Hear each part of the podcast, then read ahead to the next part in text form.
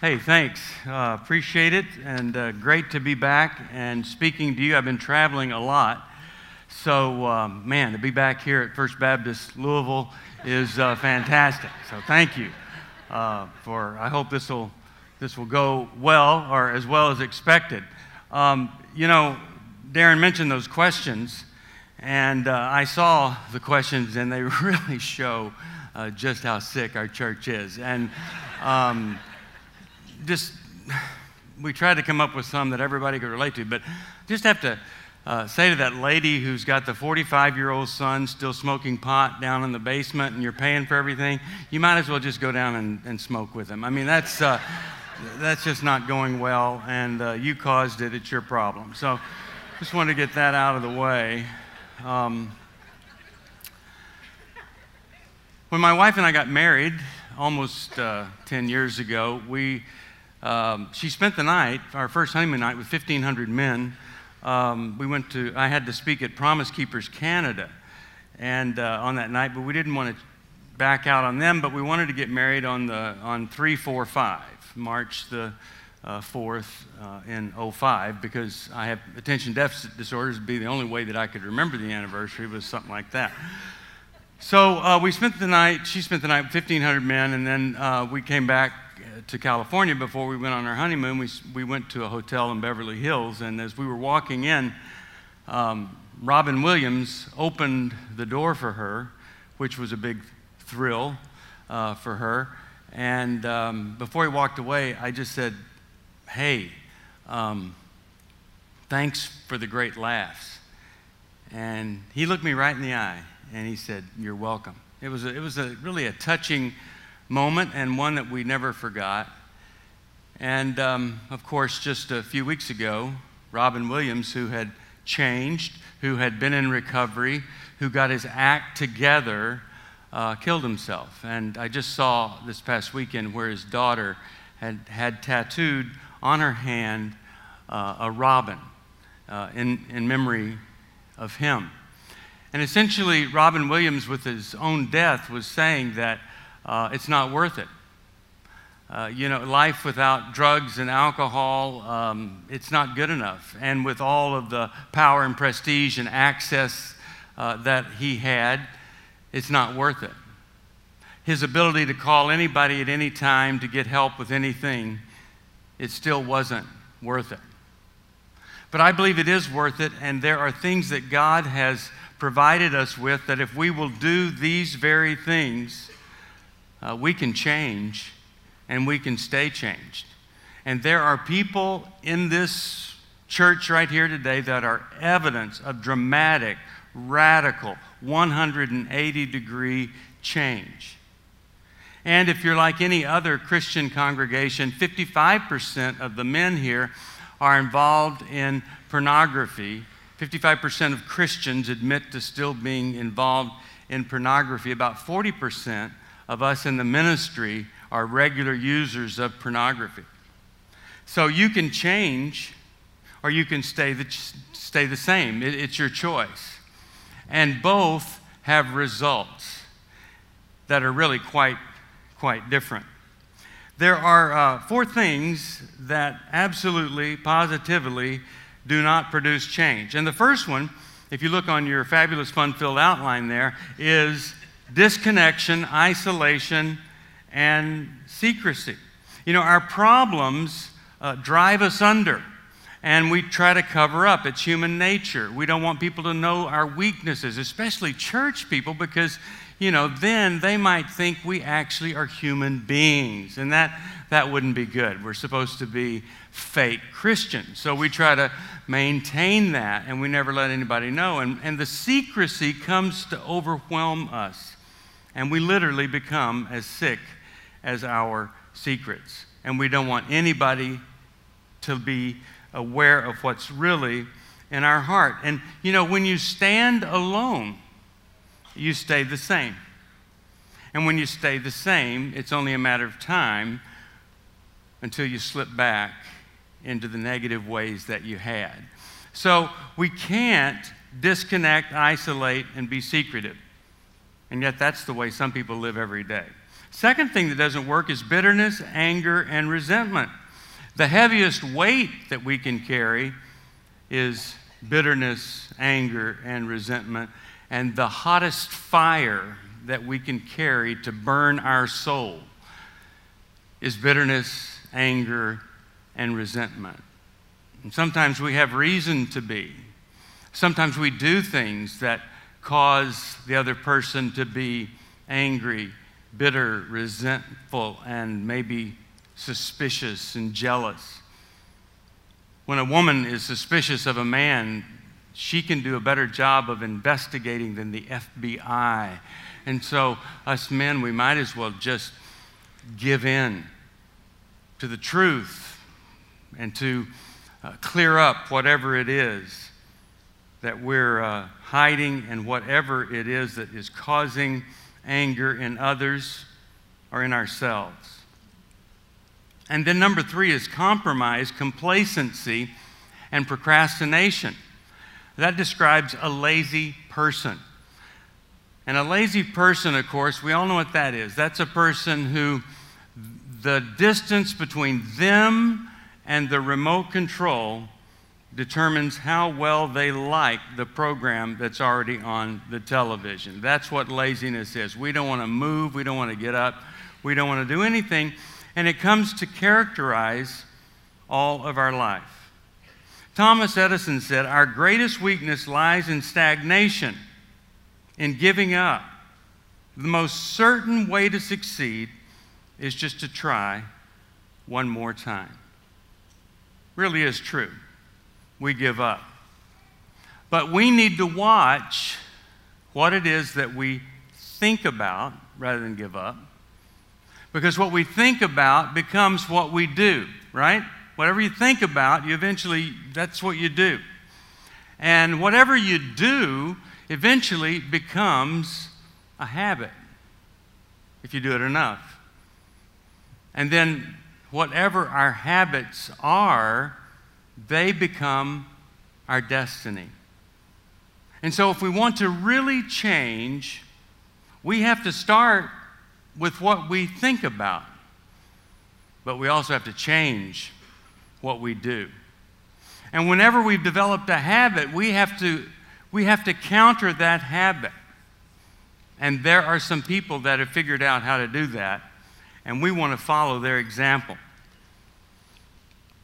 Now, the fourth thing that doesn't work is self effort, willpower, and uh, determination. The longer you try to do things under your own strength, the more you will fail, and the greater the frustration of those who are around you. Socrates said that the only true wisdom is in knowing how much you don't know. And a lot of times we think that we've got it in us, and we don't. The fact is, the broken brain that got us in trouble is not going to be the broken brain that fixes ourselves. The brain malfunctions every day. It is our job to accept that and find out what it is beyond our brain that will help us to change forever. Shakespeare said, We know not what we may be even though we know what we are. And I think Willie was really right that, that we can see who we are, but a lot of times we become so blinded by the circumstances that we're in that we forget that we have an all powerful, all knowing, amazing God full of love that has a life for us far beyond what we have. So the fool lives in shame, the cruel looks to blame, but the courageous surrender and change. And if we're going to change, then why not let's go study some people that figured out how to change and how to stay changed. Now imagine this. Imagine in Akron, Ohio, there was a group of people that had a 93% success rate in curing cancer. All cancer. Every cancer. Can you imagine? They had found the cure to something that you know, sometimes miraculously went away. Sometimes surgeons uh, had some cancers that, that they could fix, but even the most untreatable, you know, that kind of cancer where when they find it, the doctor says you got six weeks to live or six months to live. Imagine there was a place you could go in Akron, Ohio, and 93% of those people were healed of cancer. Don't you think there'd be a big line lined up out in front of Akron, Ohio, wherever? Well, back in the 30s, 1930s, hardly anybody ever got over alcoholism and drug addiction.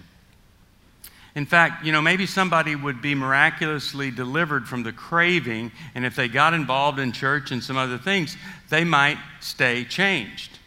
But most people, even when they were delivered from the craving of alcohol, they had no support, they didn't know what to do, and so they fell right back into it. But in the 19, early 1930s, there was, a, there was a group of people in Akron, Ohio, who had a 93% success rate with alcoholics. Nobody has that success rate today. 93%. So, one of the wealthiest people in the world, John D. Rockefeller Jr., sent somebody to Akron, which we would do if cancer was being cured there, and he said, Find out what's going on there. And here's what he came back the man that John sent, he came back and said that they, they believe in abstinence, total abstinence to alcohol. They believe in absolute surrender to the God of the Bible. They believe in the elimination from their lives the sins that often accompany addiction and alcoholism. They uh, believe in morning devotion, Bible study, prayer, and reading of uh, religious books, which I, I really suggest that people read religious books. And then, number five, helping other alcoholics to get straightened out, not just for the sake of the other alcoholic, but to reinforce their own convictions, and then social and spiritual comradeship, another helping each other, and then at least weekly church attendance and conversion to Jesus Christ. that is what they were doing in the beginning of Alcoholics Anonymous before they ever had 12 steps. And so um, we have some historical models of, of where, you know, change could really last. Like the Garden of Eden is a great model where you don't have any problems, everything's worked out. But that didn't work because somebody stopped looking to God and started looking to a beautiful, fascinating, spectacular serpent that seemed to be more wonderful than God, more trustworthy than God, and every one of us sleeps with snakes of that caliber. But when we keep our eyes on God and do what God has told us to do, then we don't have to fall the way Adam and Eve did in the garden. And if we'd been there, we would have done that also. But these people that were experiencing 93% success rate were, were were all part of what was known as the Oxford Group, which was a group of people who wanted to reestablish the first century church in modern days. And so they would meet together, they would confess their sins together, they would uh, make restitution, they would be responsible and accountable to each other, and they were creating a movement in this country that was changing lives. And they had four absolutes, and we'll talk about those. But when AA was formed, Alcoholics Anonymous, that had that 12%, uh, that uh, 93% success rate, those people were focused on Jesus Christ, the absolutes of the Oxford group, and the biblical foundation of Alcoholics Anonymous, which was 1 Corinthians 13, the book of James, and the Beatitudes preached at the Sermon on the Mount. My friend Dave Stoop and I, we, uh, we created uh, edited the Life Recovery Bible, which integrates the 12 steps with Scripture. And anybody that is in recovery or anybody has ever wanted to just follow these proven steps to lasting change, it's all right here with devotionals and study guides and notes at the, at the bottom of every page to help you understand how we stay changed. And um, I just happen to have brought some Bibles, and they're out in the lobby. And if you want one, um, then you can uh, get one today. But here's, uh, here's the key the key was the book of James and the four absolutes. And so, what I've done here in this, um, this outline is combine the two. The Oxford groups believe that these four absolutes were the distillation of all of Christ's teachings. Pretty cool, huh? So, you have absolute honesty, absolute purity, absolute unselfishness, and absolute love. And you find all of those things in the book of James. If there was ever a book in the Bible to memorize, it would be the book of James, written by Jesus' half brother, James. James did not particularly care for Jesus running around telling people he was the Messiah. James and his brother Jude, he wrote another letter in Scripture, used to stand at the edge of the crowd and heckle Jesus. Yeah, yeah, sure, right. You're the Savior. Uh huh. Well, we share a bedroom. Uh, you know, those kinds of things that he would remind Jesus of. You live in our house. We eat the same thing. You, you're a carpenter. You, you do what dad did. But when Jesus died on the cross and rose from the grave, James became such a believer in his brother that he goes on to say, I am a slave to Jesus Christ. Now, how many of you have children? that would ever say of a brother or a sister, I'm your slave. Well, only if the brother or sister paid them $50 or something like that to say it. But James willingly became a slave. And he wrote this letter to uh, the book of James to the Roman churches of the day, saying to them, hey, if you're a Christian, don't just be standing around doing nothing. Or he was saying Christians who have faith are producing results. They're working out their faith. And if you're not working, well, what kind of faith is that? No faith at all. And so, if we look at this, uh, this first absolute, we see that absolute honesty is what we're called for when we want to be a follower of Christ. We want to be a person of God. We want to be a faithful partner. So we have to evaluate ourselves and if we're dating, are we completely honest with this person we're dating? Well, no, you're not, because we all know that when you date, you put your first foot forward, the best foot forward.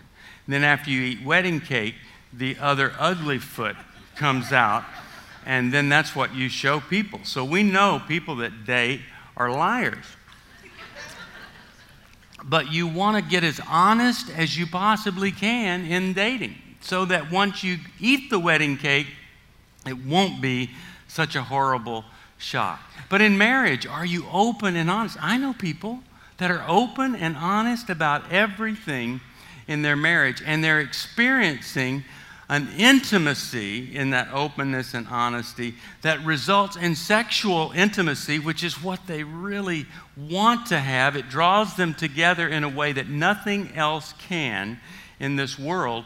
But if you don't have honesty, it doesn't get there. One of the things that is important to build security in a marriage is clarity, to have complete clarity about the other person. I talked to a lady last night. She had complete clarity about her husband. He had been a sex addict for 30 years. And now he was um, experiencing dementia. And even if he wanted to change, his brain couldn't. So there was no way for him to get it together because he didn't have a brain that could. How sad that he waited too long. But clarity clarity with honesty is the foundation for all of us to have a relationship with God and relationship with others that uh, is truly astounding. And then James 5:1 says, well, 5:12 says just just say a simple yes and no. No need to swear. Your word ought to be good enough without it. And then in this honesty, James 5:1 says, confess your sins one to another, pray for each other that you might be healed. So we want to be sure that we're not just honest, but that we are honestly telling everything to our spouses, to our accountability group, to our Bible study about what's going on in our lives. Because you see, it doesn't really matter what happens in your life, it is your response to it. You're going to be tempted. Now, what's your response to it? Leonardo da Vinci or Vince Lombardi, one of the others, said, The measure of who we are is what we do with what we have. The measure of who we are is what we do with what we have. And C.S. Lewis said, You're never too old to set another goal or to dream another dream, and that begins with absolute honesty. And then, if we go over to the second absolute, we find that we need to have absolute purity. Not better than the other person as our standard, not better than we used to be as our standard, but purity. And if you look in James, it says, Get rid of all filth and evil in your lives. You can't be pure with filth and evil. Have you heard that local uh, commercial on radio about the guy that he went to this computer school, but before that, he was working in a garbage truck at the end of the day, cleaning maggots out of a garbage truck? Have you heard that commercial? I'm not making this up, this is true. But now he has a great job as a computer programmer. And uh, he's no longer living with maggots in the back of a garbage. It's just, you know, it's one of those commercials that should be outlawed because if you're eating uh, while driving, which I frequently do, um, it, it doesn't go well. Well, you see, the whole goal was to get rid of the filth in his life and graduate into a different job that's fulfilling and clean. And that should be the same story with us and what we're doing with our lives. We need to find the purity. 317 says, the wisdom from above is first of all pure. So you can't ever be a wise person and be an impure person. You might say to yourself, why am I so stupid? well, it could be because you've got maggots in your brain right there living, and you need Jesus to help you scrape those out like that man did. And then the other absolute is absolute unselfishness. Pure and genuine religion in the sight of God it means you care for orphans and widows. It means that you're looking out for uh, the, the least of these, that you're giving your life. You're not just here to get what you can get, but you're unselfish and sacrificial, and you're a servant. You know, um, mothers are are the great sacrifices in the family. And you know you're a mother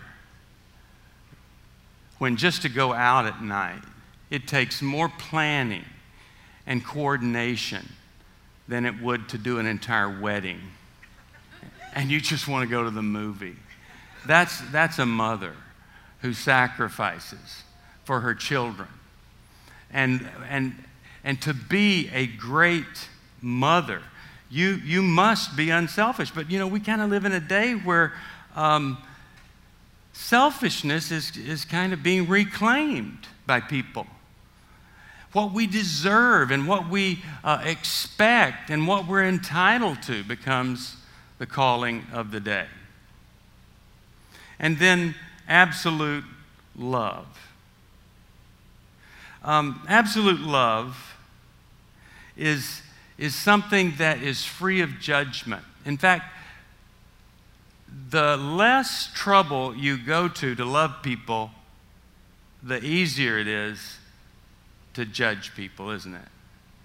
If you just don't get involved and, and try to find out what's at the heart of the hurt that's causing whatever it is that you're irritated about, if you don't ever go deeper and try to love that person the way Jesus tried to love people who were absolutely against him or absolutely living the exact opposite way that he said, if you don't do that, then you can judge with great freedom and you can become quite skilled at judging where it doesn't even sound like you're judging.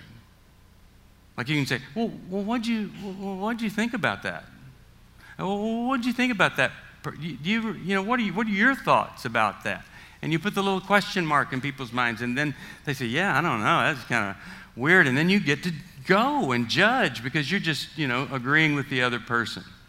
Jesus did not come to judge us. Jesus did not come to condemn us. I think he didn't because he knew we would do just fine on our own and he wouldn't have to, but he came to free us from all of that.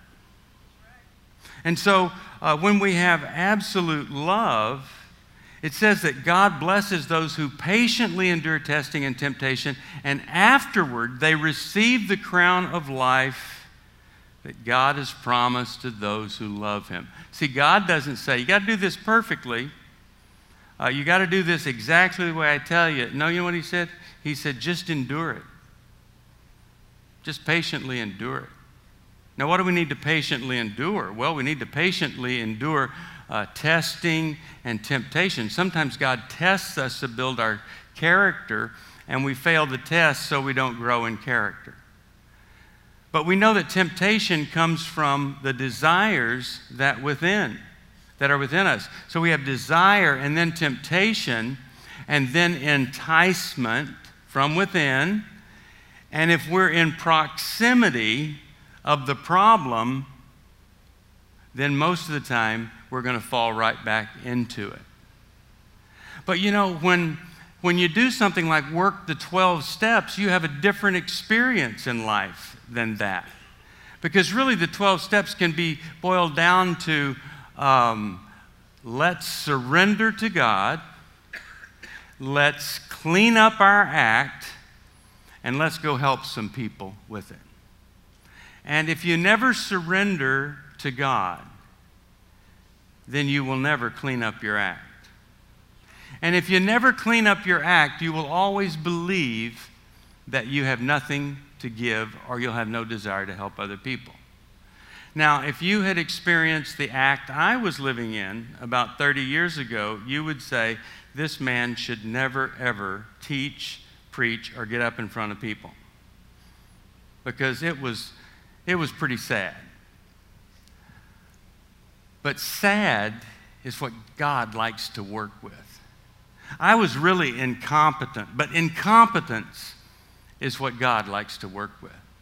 And He takes the most unlikely people and He puts them in places where they can help in a way that you just never dream. Now, there were two absolutes that these uh, Oxford group people left out that I think are really important. And the fifth one is absolute courage, and that is doing whatever needs to be done when it needs to be done no matter the consequences. How many times have we said, Oh, I should have done that? You know, well, that's not courage because that's not realizing what you, I mean, courage isn't realizing what you should have done or could have done, but courage is just doing it. And we need absolute courage. 5 8 says, You too must be patient.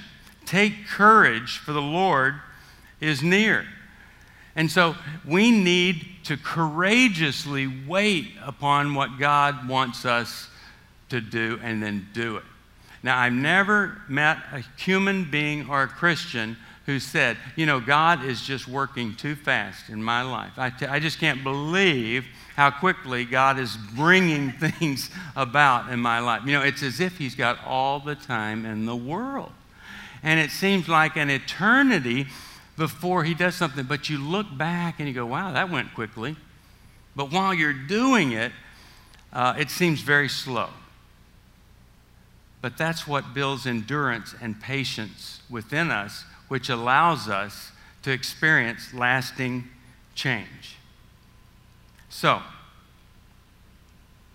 what do we do to make all this happen? Well, it's the sixth absolute, and that is absolute surrender.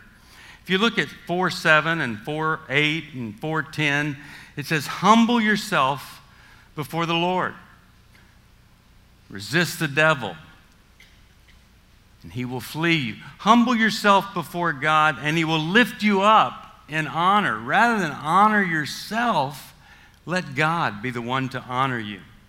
Come close to God, and he will come close to you.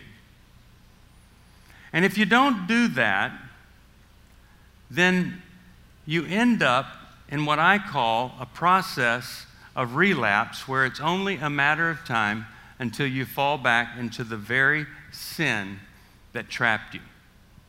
The first phase is complacency. Complacency, where we stop doing all those things that were working so well in our lives. And if you have somebody that goes and gets treatment for something and they come back and they're doing all this stuff and then they stop doing that, then you need to be sure that you're intervening with them saying, hey, wait a second, you were doing so great and now you're not doing that. That's the first step of relapse. So 122 says, don't just listen to God's word, you must do what it says. The second thing is confusion. If I stop doing whatever it was that I was doing, I get confused. Well, was my problem really that bad? You see, if I'm not meeting with people that had the same problem and connecting uh, with other uh, sex addicts or other alcoholics or drug addicts or gossipers or people that are full of envy and jealous, all the big sins in the Bible, if I'm not doing that, then I'm going to be confused and think that maybe I'm better or stronger or wiser than I really am. And then I'm going to compromise. And in this compromise, the temptation is going to take over, and eventually I'm going to crash and burn. The big catastrophe happens. How great if I can intervene on myself before I return to whatever it was that was causing so much difficulty in my life. In conclusion, there's an old saying in recovery groups called HALT.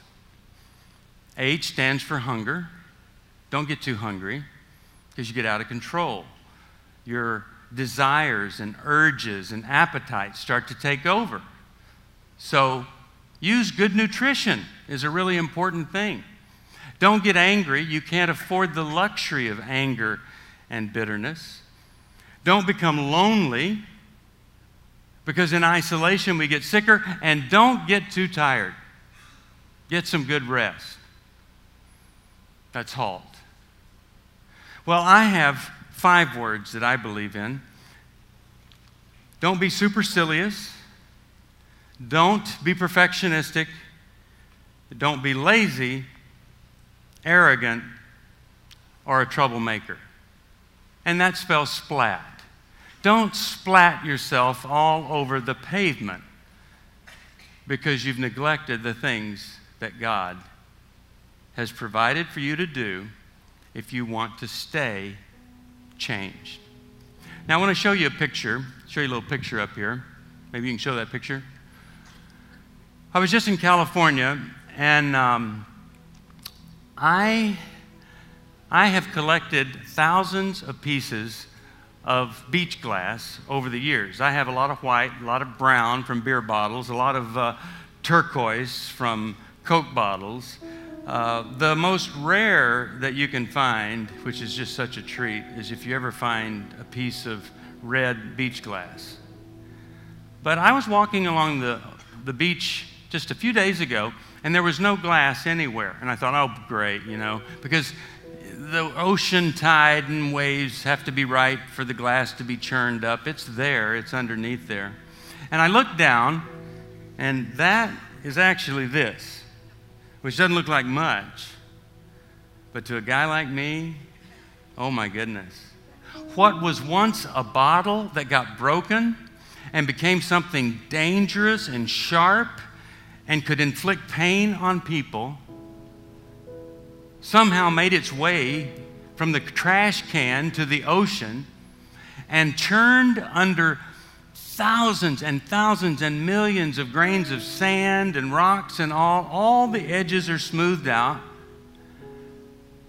And to a guy like me, that broken piece that could have really cut somebody up becomes a thing of great beauty and value. This is my prized possession after 40 years of collecting beach glass. Now, what's my point?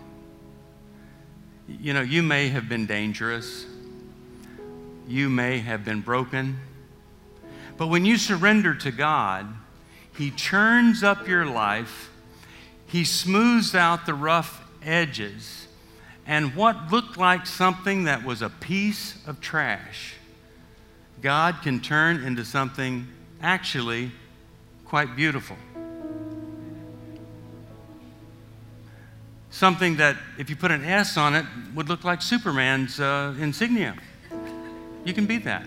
There's a guy with a t shirt back there with Superman on it. Okay. So, my point is, it's never too late, never too early, and we should never be shocked at what God can take in a human being, no matter what the past is, and what He can make out of it but you have to stay changed. You have to want to be changed and you have to stay changed. And there are some people that have found the secret to doing both. The question is are you willing to surrender to the process that God calls you to? I hope that, that you are. And I hope that if you're ever walking along the beach and you find a piece of red beach glass, that you'll give it to me. That's really the purpose of this whole sermon. Let me pray for you. God, we are broken and we are sometimes no better than a piece of trash. But you have provided your wisdom, you provided a path and give us the courage to humble ourselves before you, surrender to you, and allow you to show us the way. And help us to follow those who have found that way. In your name we pray. Amen.